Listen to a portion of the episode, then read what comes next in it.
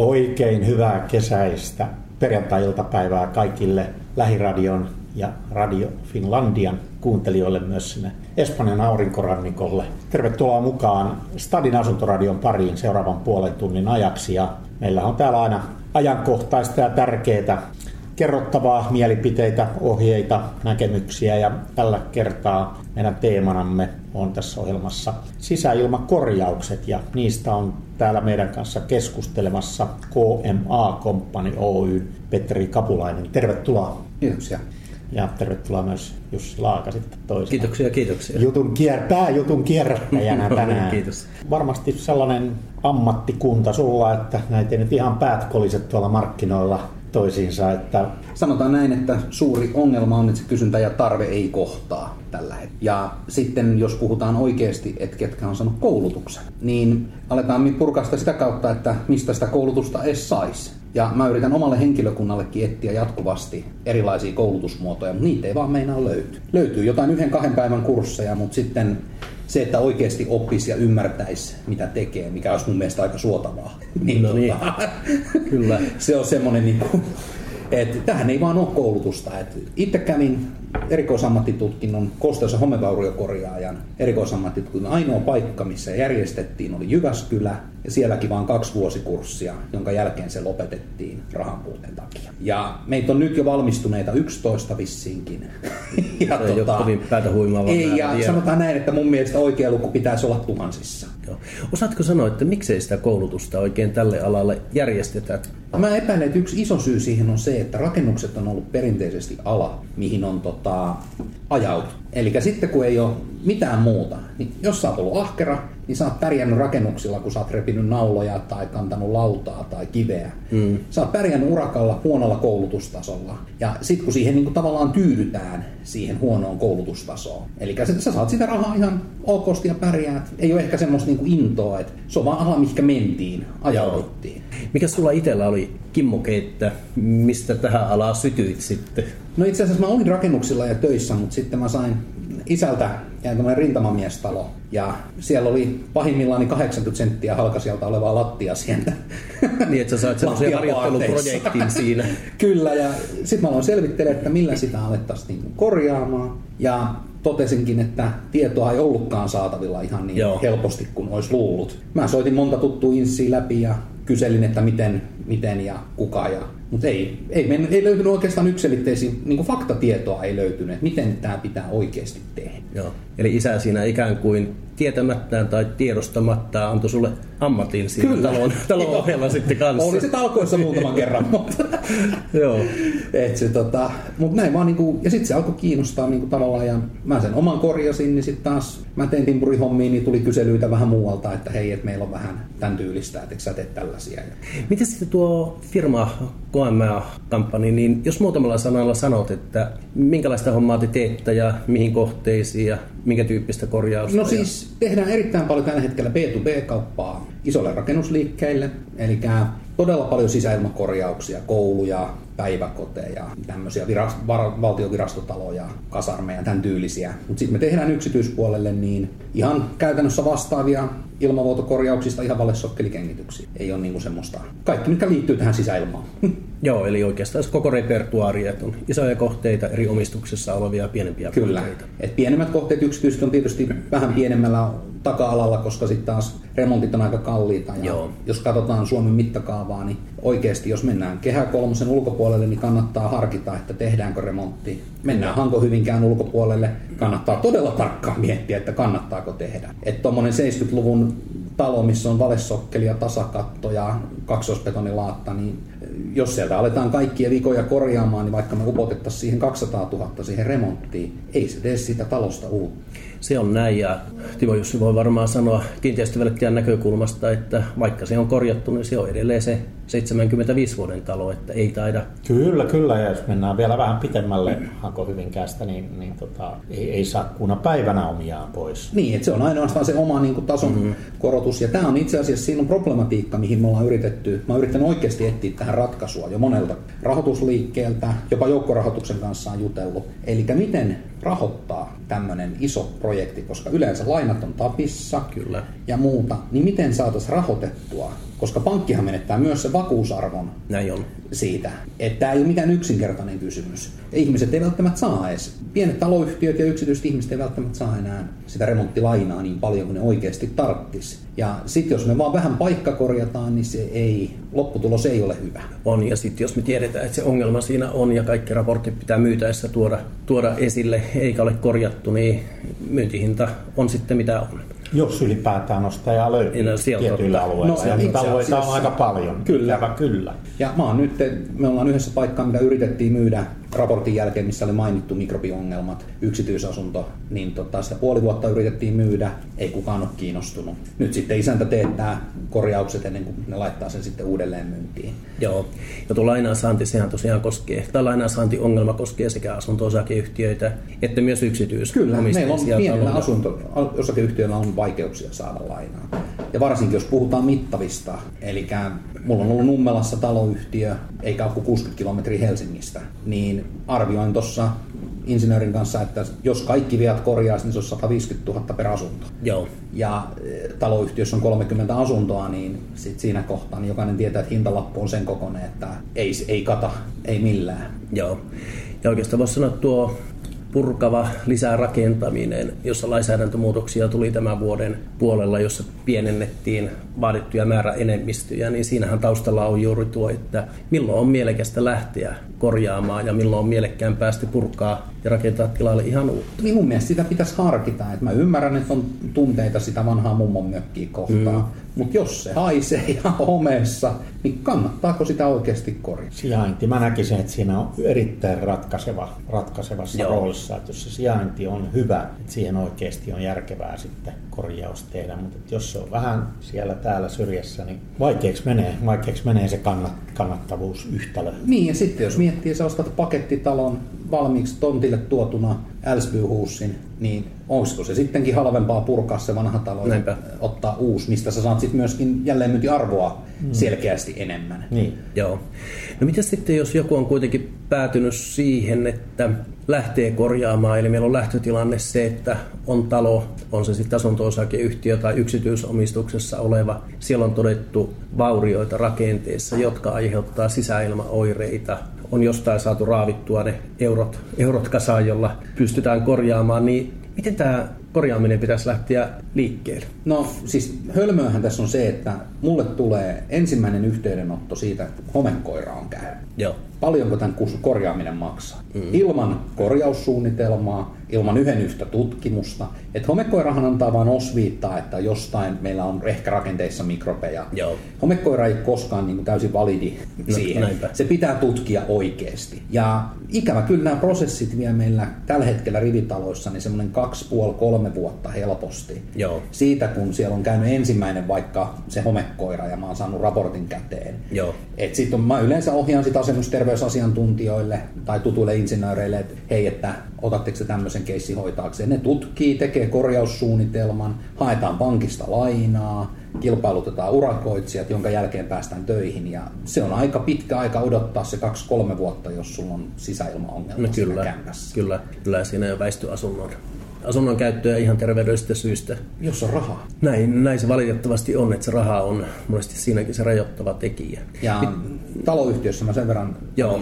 Vielä, että taloyhtiössä meillä on ongelma se, että sinne muuttaa nuori pari, millä on lapsi. Kyllä. Ja ymmärrän, että siinä ollaan totta kai, kaikki meistä haluavat että jälkeläinen olisi mm. mahdollisimman hyvin voisi ja kaikki pysyy hyvin. Mutta sitten kun ne alkaa valittaa sisäilmaongelmasta, mikä kuuluu taloyhtiön rakenteessa, Joo. niin nyt tullaankin siihen, että siellä on asunut siinä samassa taloyhtiössä 35 vuotta, 40 vuotta vanhempi pariskunta, millä ei ole mitään oireita. Joo. Ja sitten niille ei ole myöskään intressiä lähteä korjaamaan tämän yhden asunnon sisäilmaongelmaa. Ja tämä on se, mikä aiheuttaa meillä ihan hirveitä ristiriitoja, minkä takia ne kestää tosi kauan. Ja siellä saattaa juristit puhua ennen kuin on ensimmäistä tutkimusta tehty koko asunnossa. Tämä on juuri se tyypillinen tilanne, että milloin niitä alkaa tulemaan niin asunto-osakeyhtiöissä esille, kun taas sitten kiinteistökauppojen jälkeen. Kyllä. Entiset asukkaat on asunut pitkään, ei ole mitään oireilua, mutta uudet alkaa oireille. Mutta itse on aika paljon törmännyt valitettavasti semmoisiin tapauksiin, jossa on todettu vaurioita, on korjaustarvetta, on lähdetty ilman korjaussuunnitelmaa purkamaan rakenteita ja tekemään korjauksia. Ikään kuin periaatteella avataan ja katsotaan mitä tulee ja mietitään sitten, että kuinka tärkeänä sä näet sen, että tosiaan ensin pitää kuitenkin tehdä ne tutkimukset, vaikka tavoitellaankin tai tarkoituksena on korjata ja sen jälkeen korjaussuunnitelma. Erittäin tärkeä. Se on mun mielestä, niin mä en suostu edes tekemään semmoista korjausta, missä meillä ei ole korjaussuunnitelma. Mä en lähde tekemään. Riskit on aivan liian suuret, plus sit jos miettii jälleenmyyntiarvoa, niin eihän siinä ole mitään, jos siellä nyt joku pimpuri, jolla on hiaseja, sanoo, että näin tehdään, ja pistetään umpeen, niin en mä ainakaan uskallas myydä sitä enää. Eli idea on urakoitsijalla siinä se, että kun aluksi tulee tutkija, joka tutkii, sitten suunnittelija suunnittelee ja urakoitsija toteuttaa. Ja mä oon sitten vielä tarkka siitä, että pyydän aina ulkopuolisen valvojan meidän Joo. töille. Mä en anna asiakkaan itse valvoa. Eli mä pyydän aina ulkopuolisen valvojan, joka katsoo, että me tehdään, toteutetaan se työsuunnitelma. Totta kai työaikaisia muutoksia voi tulla, kun avataan rakenteita, mutta me otetaan suunnittelija paikalle, mietitään, mitä tuohon tehdään. Et se on, mä pidän sitä tarkkana ja dokumentaatiota ynnä muuta, koska jos se joku päivä myydään se asunto, niin kyllä aika heikoilla on, jos siellä kävi Reiska ja Pena tekemässä joku viikonloppu. No näinpä.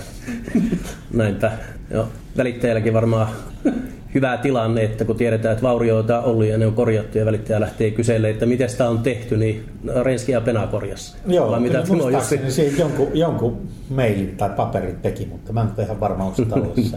se on aika, aika, huono kohta esittää ostajaehdokkaalle niin kuin uskottavuutta siinä, että asiat on tehty oikein, mutta että monenlaista näkee ja kyllä ne totta kai parhaiten menee, missä dokumentaatiot on selkeitä, ne on loogisia, aikajaksollisesti ja siellä on riittävästi sitä osaamista ollut, ollut niin suunnittelemassa kuin toteuttamassakin. Mutta sen takia mä pidän sitä erittäin tärkeänä sitä suunnitelmaa. Mm. Kyllä. Se pitää olla, että muuten ei kannata tuommoista.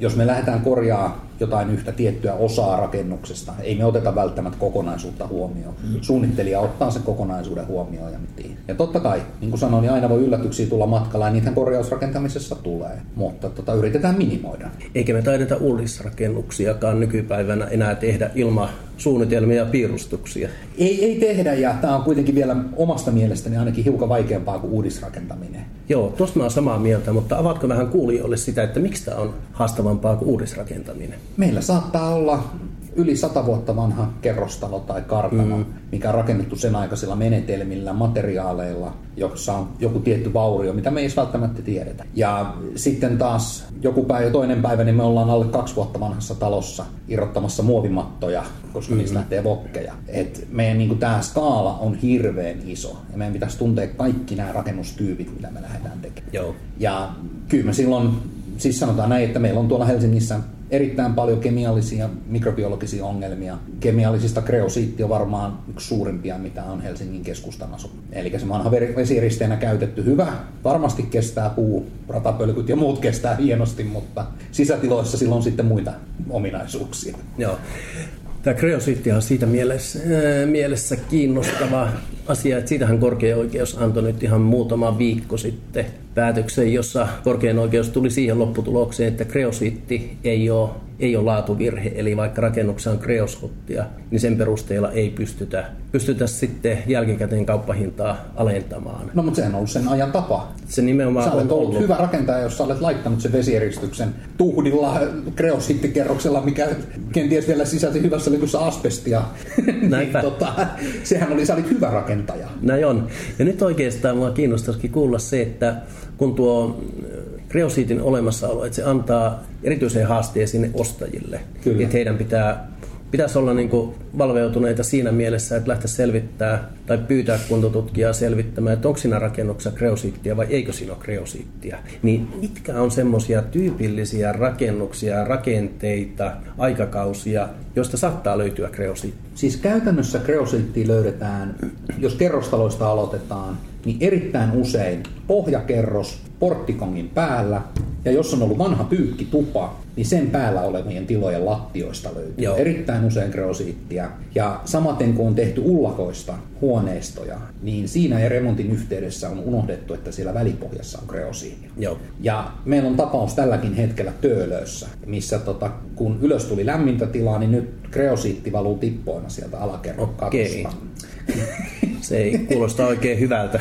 se, niin, se ei niin kuin, että nämä, on, nämä ongelmat on hyvin moninaisia. Ja kreosiitti sitten 70-luvun taloistakin löytyy, hyvin paljon 50-luvun taloista, kaksoisbetonilaatan, se ensimmäinen alempi laatta, niin sen päällipintaan on sivelty oikein semmoisen hevosteltun pintaan niin reilulla kädellä. Joo. Ja silloin on ajateltu, että estetään sieltä altapäin nouseva kosteus. Joo. Ja siihenhän se on ihan hyvin toiminutkin. Mutta nyt vaan ongelma on se, että se kosteus tulee yleisesti ottaen ylhäältä päin. Joo, joo, joo. Rakennusfysikaalisesti niin väärässä kohtaa tämä tiivis kerros. No näinpä.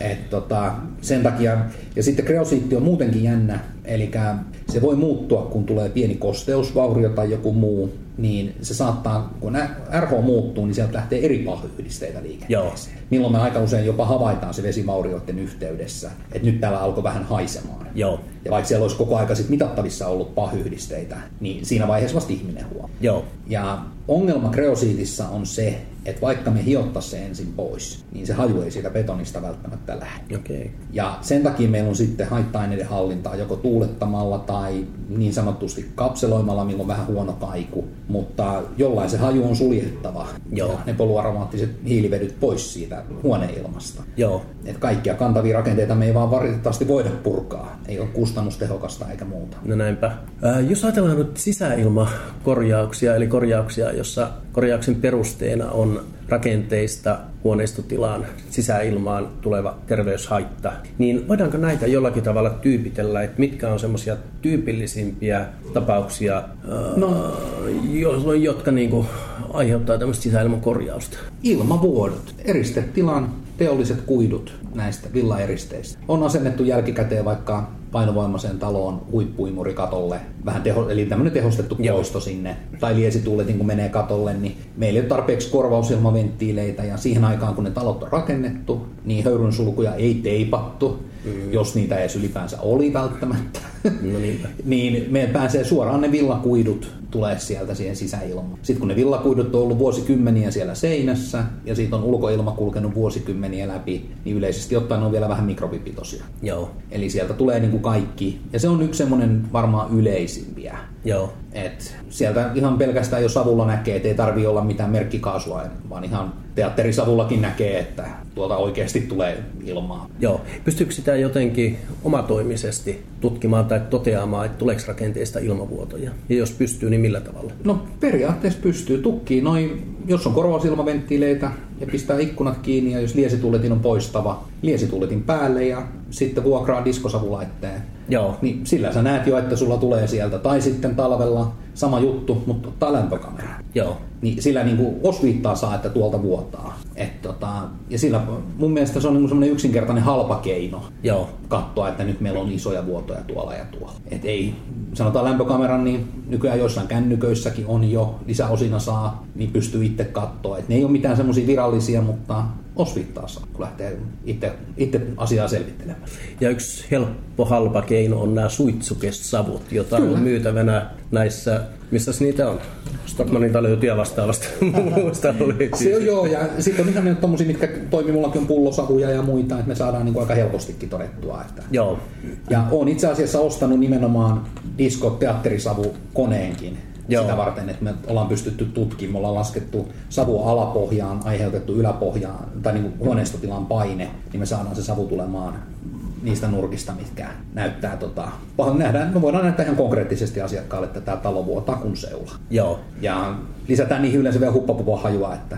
Joo, no niin, tunnistaa paremmin. Kyllä. Miten sitten, kun näitä sisäilmakorjauksia lähdetään tekemään, niin millä tavalla niitä voidaan tehdä ja mitkä on periaatteet sisäilmakorjauksien tekemisessä? Mennään tuohon hintoihin sitten vähän myöhemmin. Se tota, ikävä periaate on se, että pelkkä paikkakorjaus ei ole kovinkaan onnistunut. Eli me ei voida tukkia ilmavuodoista esimerkiksi vaan osaa. Joo. Et nyt ne suurimmat, koska ne pienemmät alkaa tuomaan enemmän ilmaa siihen tilaan.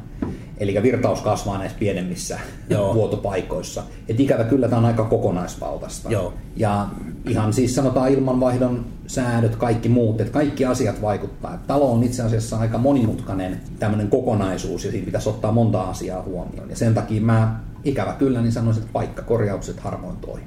Käytit tuossa joku aikaisesti termiä kapselointi. Niin mitä tällä kapseloinnilla tarkoitetaan ja mikä on sun kokemus kapseloinnista? Että pystytäänkö korjaamisia tekemään sillä, että pyritään estämään nämä ilmavuodot ja kapseloidaan tai eristämään nämä vaurioituneet kohdat sisäilmasta? Tota, kokemukset niistä on erittäin hyviä, mitä ollaan tehty. Niitähän käyttää julkinen sektori erittäin paljonkin, Kyllä. koska tota, meillä on sillä tavalla, meillähän ei ole varaa purkaa betonilantaa mm. kokonaan sen takia, että siinä on vokkeja tai paheja. Ja pahimmillaan esimerkiksi, jos mietitään kerrostalo, missä on viemäriputki vaikka hajonnut. Ja kellarikerroksessa olisi, vaikka ei se nyt ollut kuin 5 senttiä sitä viemärivettä, niin. niin siellä on erittäin paljon bakteeripitoista vettä, mikä imeytyy betoniin. Joo. Ja mehän ei voida sitä kellarikerrosta vaihtaa. Me ei voida vaan nostaa sitä taloa ilmaa ja vaihtaa mm. sitä koko. Meillä ei ole silloin hirveästi vaihtoehtoja.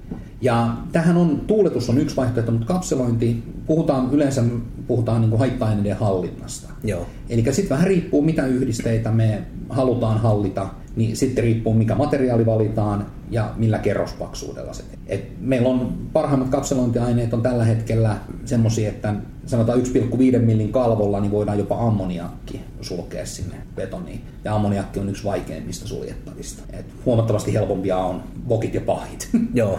Äh, mitä sä näet, tuossa kun pitkään alalla olet ollut, niin onko näissä kapseloinnissa käytettävissä äh, aineissa, menetelmissä tapahtunut jonkinlaista kehitystä nyt viime vuosien aikana? No siis sanotaan näin, että tämähän yleistö, kilpailu tulee ja valmistajia tulee koko aika lisää. Ja tota, Oikeastaan suurin osa näistä kaikista niin on kaps, niin sanotuista kapselointiaineista on epoksihartseja ja sitten on yksi ainoa poikkeus on tämmöinen suomalainen TKR. Joo. Se on semmoinen kasvisöljypohjainen muovi. Ja tota, me käytetään aika paljon sitä ja mulla on itse asiassa töissä jopa epoksiallergisia kavereita. Joo. Et oikeastaan kaikki on kaksikomponenttisia ja muuta, että sinänsä oikea paikka vaan, tai oikea materiaali oikeaan paikkaan. Isoja alueita, kun tehdään tuhansia neliöitä jotain vanhaa öljystä tehdaslattiaa, niin epoksi voi olla ihan hyvä, koska se on halvempaa. Mutta tota, se pitää sitä ihan yhtä lailla, näitä haittaa kun sitä oikein käytetään, mutta se on sitten taas kuka osaa oikein käyttää ja kuka ei.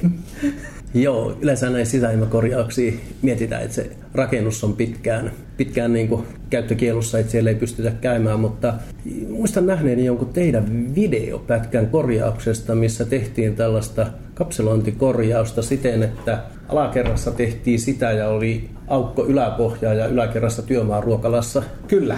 Ihmiset joo. vielä, niin kerro vähän no siinä, tarkemmin. Joo, siis siinä me käytettiin kotimaista TKR-pinnotetta, eli se on levitysaikanakin on työterveyslaitos tutkinut, että siitä ei lähde mitään. Eli tuote on alun perin kehitetty maakaasuputkien pinnotukseen, ja siellä asentaja olisi pökernyttynyt, ellei sillä ole happilaitteita, tai sitten materiaali, mitä levitetään, niin olisi täysin myrkytön. Ja tota, se on ihan mahdollista. Me tehdään, itse asiassa olen tehnyt käynnissä olevissa sairaaloissa ja muissa niin sisäilmakorjauksia ja aika rajujakin. Joo. Et me ollaan itse jouduttu menee yhdessäkin sairaalassa niin konemaskit päässä tekemään sitä työtä, koska se tila oli niin myrkyllinen, mihinkä me mentiin. Joo. Ja siinä me rakennettiin sitten tasotteeseen asti ja sitten tuli seuraava porukka ja teki pinnat, mutta tota, se oli semmoinen, ja pystyttiin tekemään niin, että sairaala oli koko aika toimintakunnossa. Joo.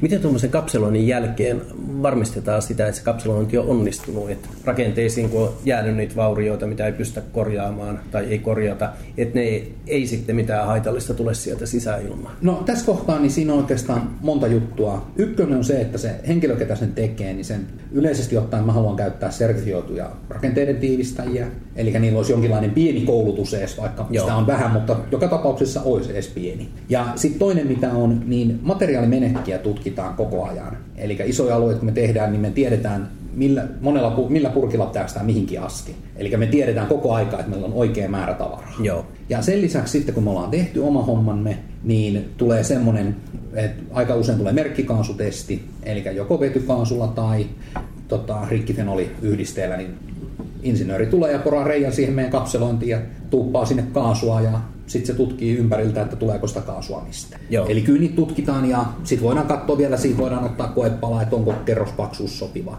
Et pitkäaikaiskestostahan se ei kerro mitään. No kyllä. Mutta laboratoriooloissa meillä on tälläkin hetkellä on pitkäaikaistesteissä nimenomaan ammoniakkia vastaan. Ja näitä on niin kuin, kapselointi on kuitenkin melko tuore tietyllä tavalla. Että pitkäaikaisvaikutuksia meillä ei ole. Et sen mä tiedän, että ensimmäisiä niin sanottuja kapselointeja on käytetty Saksassa kreosiitin päälle 60-luvun lopulta asti. Joo. Et vanhoista kasarmeista muutettiin asuntoja ja siinä vaiheessa. Joo. Joo, tuo kapselointi on, on näin juristin näkökulmasta, niin koko sen ajan, mitä itse vajat parikymmentä vuotta näitä asioita hoitanut, niin se on ollut, ollut puheenaiheena ja täyden korjauksen vaihtoehtona.